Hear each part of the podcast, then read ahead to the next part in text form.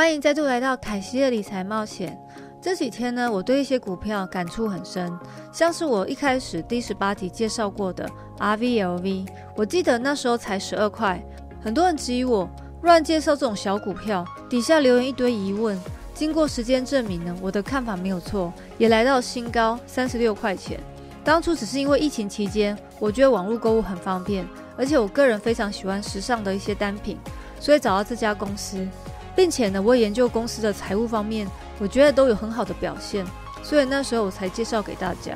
所以如果你有买的话，恭喜你们。再来呢，如果大家还有印象的话，还记得凯西在两周前介绍过的 Space Virgin Galactic，这阵子从二十四块呢一路狂飙到三十二块。有看过我视频的，应该都知道我有投资我的梦想在二十四块，到底是什么原因让它狂飙呢？大家应该知道，这是因为方舟基金呢将要进入外太空的世界。这场基金代码为 ARK Space Exploration 太空探索 ETF 系列。ARK S 呢将是主动管理型的 ETF，投资的股票有百分之八十将跟太空探索和创新有关。投资的公司呢，从美国到美国以外的公司。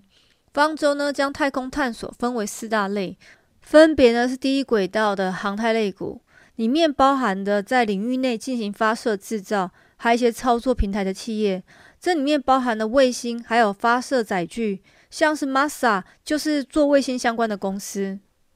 再来第二次的轨道航太类股里面就是无人机。还有以后的飞天计程车，第三促成科技类股，就是说太空营运里面产生的附加价值的一些科技创新业者，里面包含了一些人工智慧、机器人、三 D 列印、原料和能源储存。其实，在原本的 ARKQ 里面呢，就有不少是三 D 打印和无人机驾驶的投资，还有 ARK 里面呢，被动型的基金 PRNT 呢，几乎都是和三 D 打印有关的。第四，航太受益类股呢，就是后来航太活动发展之后会受益的一些企业，例如呢农业，还有网络存取跟全球的定位系统。当你去外太空生活后，你可能需要一些农业才有食物吃，然后透过卫星传送资料，要让去外太空的人生活呢，就像地球一样，也需要很多的基础建设。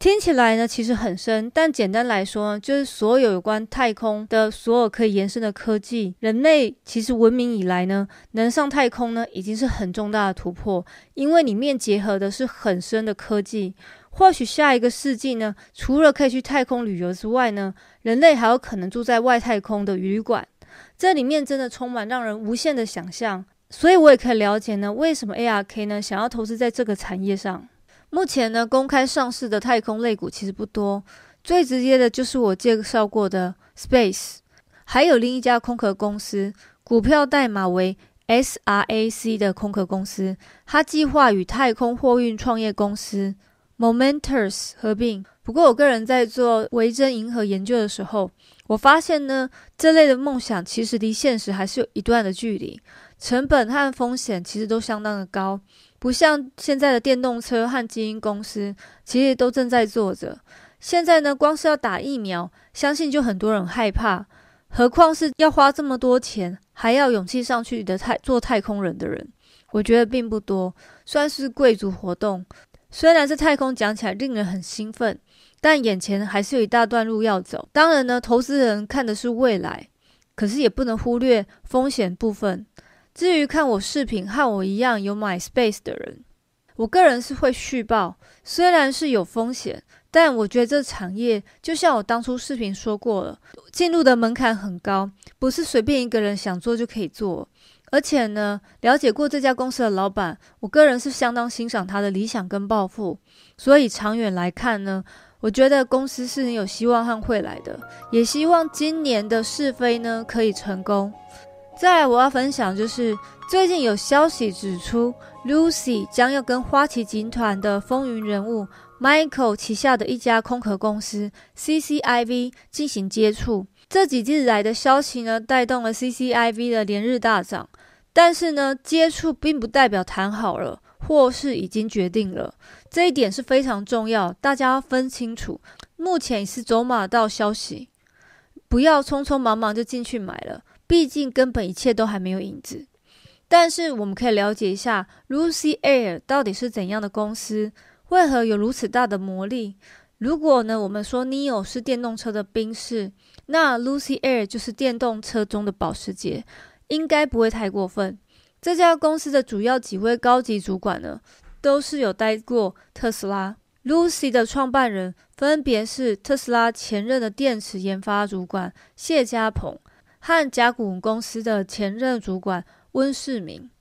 但目前呢，Lucy 的首席执行官兼首席技术官是彼得罗林森，他曾帮助设计特斯拉的 Model S，但是呢，二零一二年就离开了公司。这家公司呢，当初被市传传为是特斯拉的可敬对手，不过因为资金的不足，原计划二零一八年底会量产在亚利桑那州工厂，被迫延迟动工时间。主要是因为公司已经把钱花完了，好在有伯乐看中，也就是沙地阿拉伯的主权基金——公共投资基金，简称为 RIF，得以重新出发。那家主权基金之前也伸手援助过特斯拉。Lucy Air 呢，目前是电动车世界上最高一千零八十的马力的双发动机、四轮驱动的架构，能在十秒内呢跑完四分之一英里的电动轿车。也是目前电动车中的唯一。Lucy Air 呢，拥有强大的续航能力，也是充电里面最快的电动汽车。利用直流链快充网络，对于车主来说呢，在现实中充电只需要二十分钟呢，就可以获得三百英里的续航里程。这样比较下来，是不是会觉得说特斯拉有点傲了？但是也不要这样说啦，它也是有它的优点。人家现在比较大众化，而且交货量也慢慢提升了。目前呢，我们来看 Lucid 公司的网站，其实已经开始提供了预定，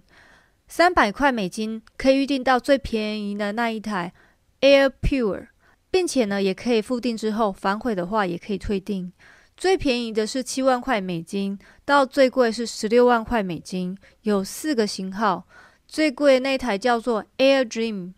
在二零二一年呢，我们将有机会看到 Lucy 的新车交付。那些预定的呢，要到二零二二秋天才会收到。我个人觉得呢，电动车在短短几年当中，就像珍珠奶茶店一样，每年都有超过十几家进入这个市场。虽然这个饼很大，但竞争也相对激烈。特斯拉是比较早期进入这个市场，加上老板马斯克具有一定的优势存在，并且特斯拉工厂已经住进了中国、美国、德国三个国家，而且交货量也慢慢在提升了。特斯拉老板呢，马斯克也曾经说过，他希望呢越来越多电动车可以在路上行走，最好呢都是他的车，所以呢他会尽量把产能增大，价格呢更平民化，才有办法实现他的理想。而 Lucy 呢，看来是比较像走高级路线，也是把目标锁定在美国市场。但短期内呢，必须要先克服能把车子做出来，再来呢提高呢车的交付量。相信在未来呢，电动车的市场将会越来越热闹，大家的选择也会越来越多。最后呢，到底谁能成为当中的王者？相信呢，时间可以证明一切。我们期待今年呢，可以看到 Lucy Motor 的车子。